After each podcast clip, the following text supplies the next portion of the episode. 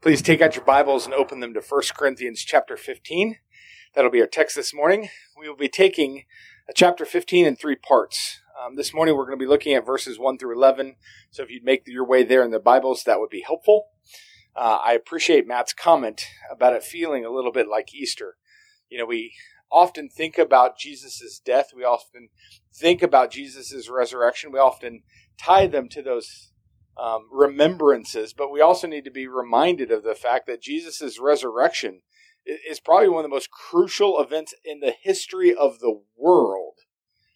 And so, as Paul is writing to the Corinthians, and as he's writing to a gathered church, he wants to remind them of that. He wants to bring it to the forefront. You actually see it written about in chapter one, and then he's going to write this large section in, in chapter 15. And so we need to be reminded this morning that as Paul writes to the Corinthians, that he's writing to a gathered church. In fact, Paul writes to the church of God in Corinth. That's what it says in verse 2 of chapter 1. then he calls those people, those gathered in Corinth, he calls them those sanctified in Christ Jesus, those called to be saints. We see that picture of the church of God, the family of God, the believers gathered together to be edified by the word. Beloved, Paul is writing to those who've trusted Jesus Christ as their Savior, to those who've been brought together into the body of Christ, the church, to show them that there's more the, to the gospel than salvation, and there's more to following Jesus than salvation. He's calling them to understand, to see that the gospel that saves is the gospel that transforms. And Paul writes that nearly immediately to them in chapter 1, verse 18, when he writes, For the word of the cross is folly to those who are perishing, but to us who are being saved, it is the power of God. Paul writes, the word of the cross, the gospel, is the power of God for those who are being saved. It is the power of God at work. For those who are being saved, it's an active present tense. He's at work now. So if you don't understand, if it seems folly to you, Paul would testify it's because you're not a believer. And, and, yet, if it's the power of God that testifies to a, a saving faith in us, that God is at work in us. And in fact, Paul writes to the church at Ephesus in chapter 1 of Ephesians. He prays, actually, in Ephesians 1, that the church would come to a greater understanding of the immeasurable greatness of his power towards us who believe, going so far as to add that it's the same power that raised Jesus Christ from the dead. Now let's consider what Paul is exhorting the Ephesians to, what he's praying about for the Ephesian church. He's actually asking that they would come to understand the full weight of the power that raised a dead man and gave him life is the same life enabling, recreating, breath giving power in you this morning. Like that's a ton. That's why Paul says, don't, don't, just know it. I want you to know it increasingly. I want you to know the immeasurable greatness, the enormity of this power that God has placed at work in you. All because of the resurrection. Like we really need to lean into this more to understand the implications of the resurrection, not just for eternity, but for this life now. That's a big part of why 1 Corinthians 15 exists. And so as we come to this letter, Paul's pinning this final section, this chapter 15, before his farewell. And Paul's writing about this most important, most crucial life giving topics, the resurrection. And he's not doing it to prove the resurrection, though this morning he will give some very powerful evidence. We actually find Paul's greater point is to empower the Corinthians to know and to believe that the resurrection is real to know that Christ's resurrection was real and that someday their physical bodies would be resurrected, to know that that's real. Why? So that they would come to some greater understanding that you can find real hope for change in this life. We'll find that as we move through the message this morning. It's so that we will see that real hope is possible And so, beloved, if you're gathered with us together this morning, you're seeking out hope. The most life giving event we can point to is the resurrection. Consider what Peter writes in the first chapter of his letter, 1 Peter 1 3. Blessed be the God and Father of our Lord Jesus Christ. According to his great mercy, he has caused us to be born again to a living hope. Now, listen to this through the resurrection of Jesus Christ from the dead. Beloved, we've not only been granted salvation in Jesus and hope in Jesus, according to Peter, we've been given a living hope. That our hope is alive, that it's well, that it's strong, that it's active, that it's moving because of the resurrection of Jesus. And so with that, we'll get to chapter 15, starting in verse 1 as, Paul starts to write. This is what he says 1 Corinthians 15 1. Now I would remind you, brothers, of the gospel I preached to you, which you received and which you stand, and by which you are being saved, if you hold fast to the word I preached to you, unless you believed in vain. Paul, well, first we should acknowledge we glanced at these verses a couple of weeks ago, as Paul seeks to remind the church, to remind the Corinthians of the gospel. Now, in verses three and four, he's actually going to clarify the gospel. We'll get to that, but we don't want to miss this point here because Paul writes the gospel, the gospel I preach to you. We need to be reminded that Romans 10 14, Paul writes to the church at Rome, How then will they call on him in whom they've not believed? How are they to believe in him whom they've not heard? And how are they to hear without somebody preaching? Like the active word of God being spoken is important. That's why Paul says, I preached it. And they received it. They heard it. They believed it. They trusted it. It's not enough just to hear. You have to receive it. And now you see them standing in it, that they're holding fast to it. They're living on it. In verse two, in which you are being saved. Paul pointing to the continual process of Jesus renewing us day by day. He's pointing to our transformation. That very picture that salvation is an already and not yet reality, that we've been saved, our souls have been redeemed, we've been transferred from the kingdom of darkness into the kingdom of light, and yet it's a continual process and that will be totally fulfilled when we're glorified with Jesus when he returns. And then Paul includes the exception which we have to look at, we have to consider, we have to acknowledge.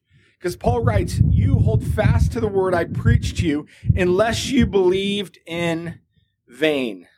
And what Paul does for us is he paints a picture for us to see a dichotomy, for, us to see this difference, for us to understand that there is true belief and there is false belief.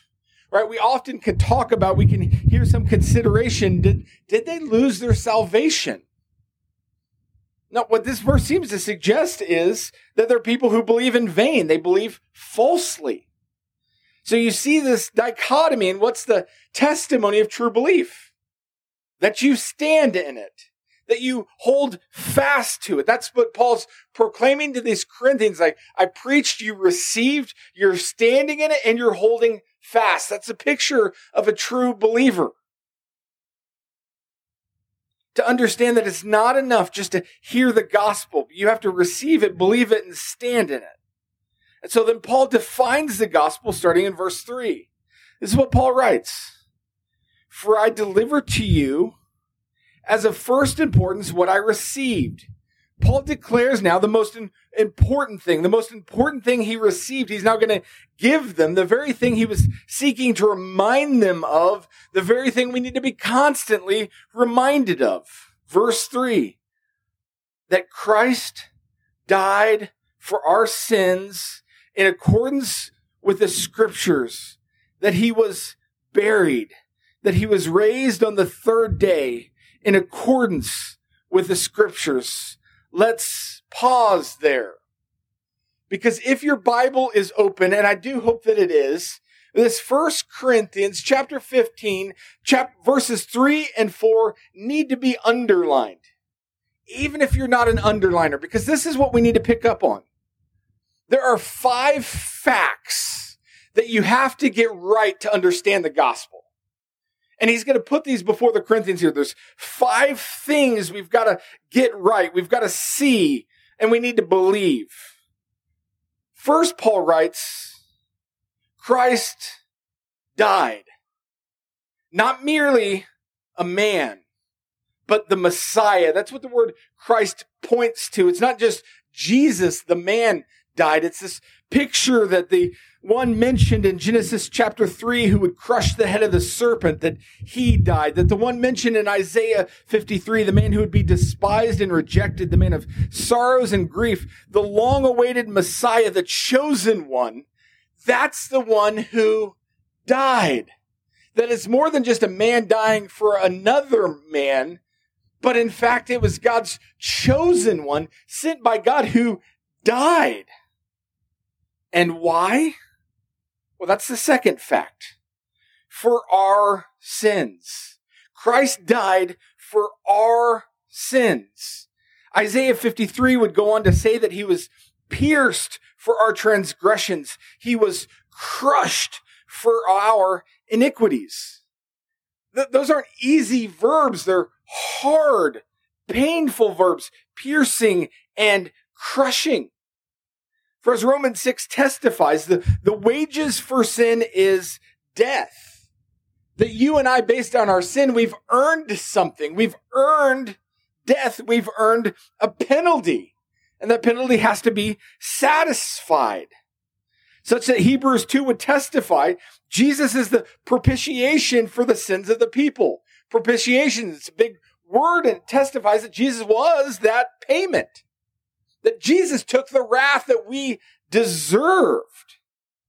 That's why Romans 4 would testify that he was delivered over to death for our sins and raised to life for our justification. It's this picture that Jesus took on our penalty. So it's not just that he died, but that he died in our place. He took, he died in my place. He took my punishment.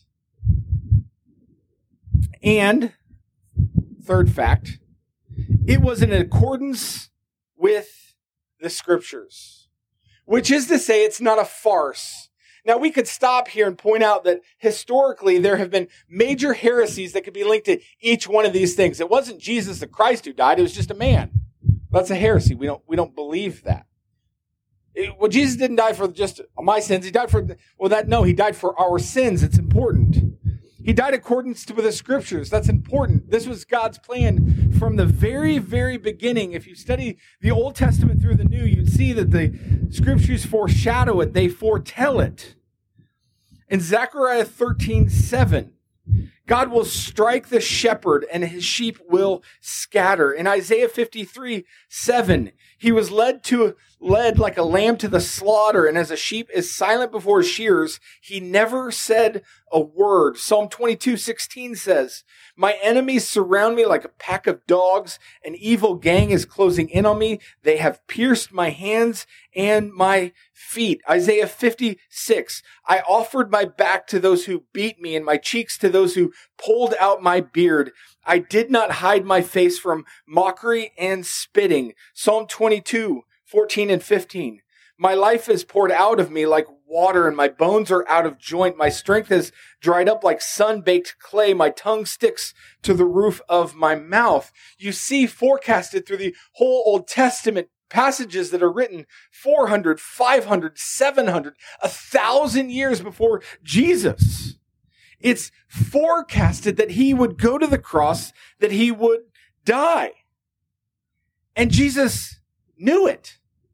In fact, if you read through the Gospel of Mark, you will see three different times that Jesus tells his disciple long before the week of the Passion, long before that, Jesus would tell his disciples, I'm going to Jerusalem and I will die. Like this was the plan from all of eternity. Fourthly, our fourth fact, he was buried.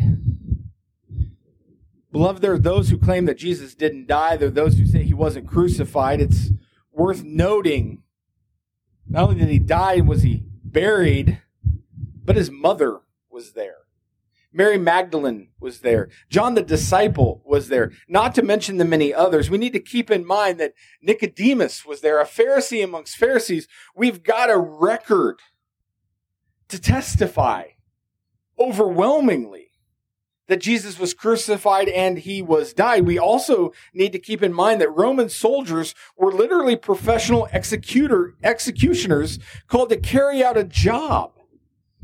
And so it's historical fact that Jesus died based on the testimony. And it's historical fact that he was buried. Which brings us to the fifth fact that he was raised again in accordance with the scriptures. Jesus rose again. Jesus told his disciples he would die and rise again, and he did. Beloved, we need to understand these five facts that Christ died and he died for our sins and he died according to the scriptures and he was buried and he was raised because that's the gospel. That's the basis of our hope. That's the basis of our salvation. It's the knowledge of that and the belief of that and the standing in that that allows us to hold fast in this world. And so having testified to the extraordinary things that's happened, Paul now leans in to give the testimony of the reality of the resurrection. We could point to all those other things in the gospels. This is where we find the testimony of the resurrection here in 1 Corinthians 15. That after Jesus was resurrected, Paul testifies, verse 5, that he appeared to Cephas and then to the 12. That having died, having been buried, and having res- been resurrected, he appears to Peter. Now, likely this account is found in Luke 24. But one thing we need to keep in mind is if you hold a date of 1 Corinthians being written in the mid 50s, which is pretty conservative, it's pretty reasonable, then we need to understand that Peter was alive when Paul wrote this as were most of the other eyewitnesses. So Paul isn't just appealing to a historical account. He's literally kind of telling the church in Corinth, hey, go find Peter. He, he watched it. He saw him. He can tell you all about it. He's giving them this list of eyewitnesses and after Peter, the 12. This perhaps, by the way, can be seen in John 20. You can find a lot of these accounts listed in the Gospels. And then he says in verse 6, and then he appeared to more than 500 brothers at one time, most of whom are still alive, though some have fallen asleep. Beloved, this is no mere illusion or trick. I, you know, generally you take the, the testimony of two. You, you generally would hold really strictly to the testimony of three. If three people said, Hey, we saw it happen, you'd say, Yeah, it must have happened. They're willing to testify to it. And Paul's saying there were 500 people who didn't just see him, but saw him at the same time, saw him at the same place. They all put it together. They can validate each other's story. That's an astonishing number of people. And again, Paul's pointing to the fact that most of them are still alive at that moment. You could find these people. You might be related to some of them. Right? You know, like cousin Frank. I heard he was there. Well, let's ask him next time at a family reunion. That's that's part of what's going on here is Paul's trying to edify the church. He's trying to encourage the church of this reality of the resurrection that the details are still very, very alive in that generation. You could find people who saw Jesus post resurrection. And if that's not enough, verse 7 And then he appeared to James and if you're just doing a cursory reading of 1 Corinthians 15, you might wonder why James? Why does James stick out? And one of the big reasons you need to pick up on James is because if you follow through in the Gospels, you'll actually find that James, the half brother of Jesus, was an ardent unbeliever during Jesus' entire life that in fact James showed up on a couple of different occasions claiming his brother was crazy. He tried to remove him. He tried to pull him out of the public eye. And so now you see Jesus post death, post burial, having been resurrected, now appearing to James. Now, something happens in James' life because by the time you get to Acts chapter 15, James is now the leader of the church in Jerusalem. So Jesus becomes very real to his brother when he watches him die, when he watches him be buried, when he watches him be resurrected. The resurrection must have really changed James' life. It must have really changed his perspective. Must have brought him alive. And then Paul gives his own testimony, 8 and 9. Last of all, as to one untimely born, he appeared also to me. For I am the least of the apostles, unworthy to be called an apostle, because I persecuted the church of God. If you don't know Paul's story, you can read the account of it in Acts 9 if it's unfamiliar. But Paul is giving extraordinary proof of Jesus' resurrection, pointing to all these different people, all these different facets, all so that they would see that the resurrection of Jesus wasn't just real, but it was verifiably real, that they could trust in it real. Finally, he'll write in 10 and 11 but by the grace of God, I am what I am, and his grace towards me was not in vain. On the contrary, I worked harder than any of them, though it was not I, but the grace of God that is with me. Whether then it was I or they, so we preach, and so you believed. Paul brings the resurrection. He brings his understanding of salvation, the, his experience of being saved and his experience with Jesus to bear, to preach the gospel, to testify to this resurrection. So, why is the resurrection so important for us? Why is it the key that our whole faith hinges on? I'll give you two answers as we finish up this morning. First, and we'll look at this more extensively next week, we need to consider what Paul writes in verse 17. This will be a little bit of his argument for next week. 1 Corinthians 15 17. And if Christ has not been raised, your faith is futile, and you are still in your sins. For those also who have fallen asleep in Christ have perished. If in Christ we have hope in this life only, we are of all people most to be pitied. Paul wants to point out a couple of realities. That if Christ has not been resurrected, then our faith is pointless. Why? Because Jesus would be a liar. The Old Testament would be fake, it'd be false. Jesus testified himself that he would die and would rise again. If he doesn't rise again, Jesus is a liar. But worse than that, you are still in your sin. We are still in our sin. We would still have a sin problem and a sin penalty that we couldn't afford to pay. So our salvation hinges on this moment on the reality of the resurrection, that Jesus rose from the dead. It, our faith is solid. And our sin has been taken away because of the resurrection. Jesus is the firstborn amongst the dead. He lays the path that there is a resurrection, that you and I will be resurrected someday. We have an eternal hope. And beloved, that tells us, it testifies to us that the events of 2020 will not matter in the year 10 trillion 74. We won't even remember. We're to be reminded that the resurrection will happen, that this life is very temporary. It can seem like it's everything. We can be tempted to live like this life is everything, as if the next 10 minutes are all that matters. We're to be reminded that this life is but a wisp.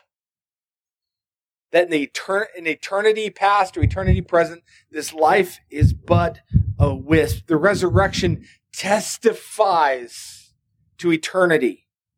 It testifies that there is far more than the 50 or 60 or 70 or 80 or 110 years that we might live here. The resurrection gives us an eternal hope. And secondly, Romans 6 testifies to us. Listen to what Paul writes to the church in Rome. Chapter 6, verse 3. Do you not know that all of us who've been baptized into Christ Jesus were baptized into his death? We were buried, therefore, with him by baptism into death, in order that Paul's giving them this picture that in baptism you are identified in the death of Jesus Christ.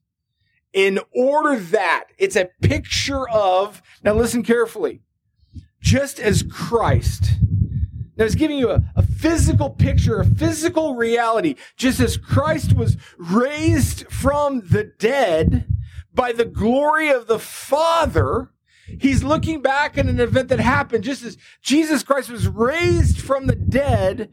We too might walk in the newness of life. Paul's pointing back to this historical event, this Jesus rising from the dead as a sign, as a testimony of the power that you can walk in the newness of life. So it's not just an eternal hope that the resurrection testifies to, it's an earthly hope that it testifies to. That our trials, that our struggles, that our sin, that there's nothing about our lives that Jesus can't redeem, that he can't restore, that he can't rebuild that if the glory of the Father can reconstitute a dead man and fill his lungs back with air, what more can he not do with our lives? Paul continues, verse 5 For we've been united with him in a death like his. We shall certainly be united with him in a resurrection like his. Beloved, the new life that we're to walk in as believers is patterned by his resurrection that once was dead is now alive. Which is to say that there's no part of our lives Jesus can't completely renew. There's no part of our life, my soul, my past that is too sick, too far gone, or too dead.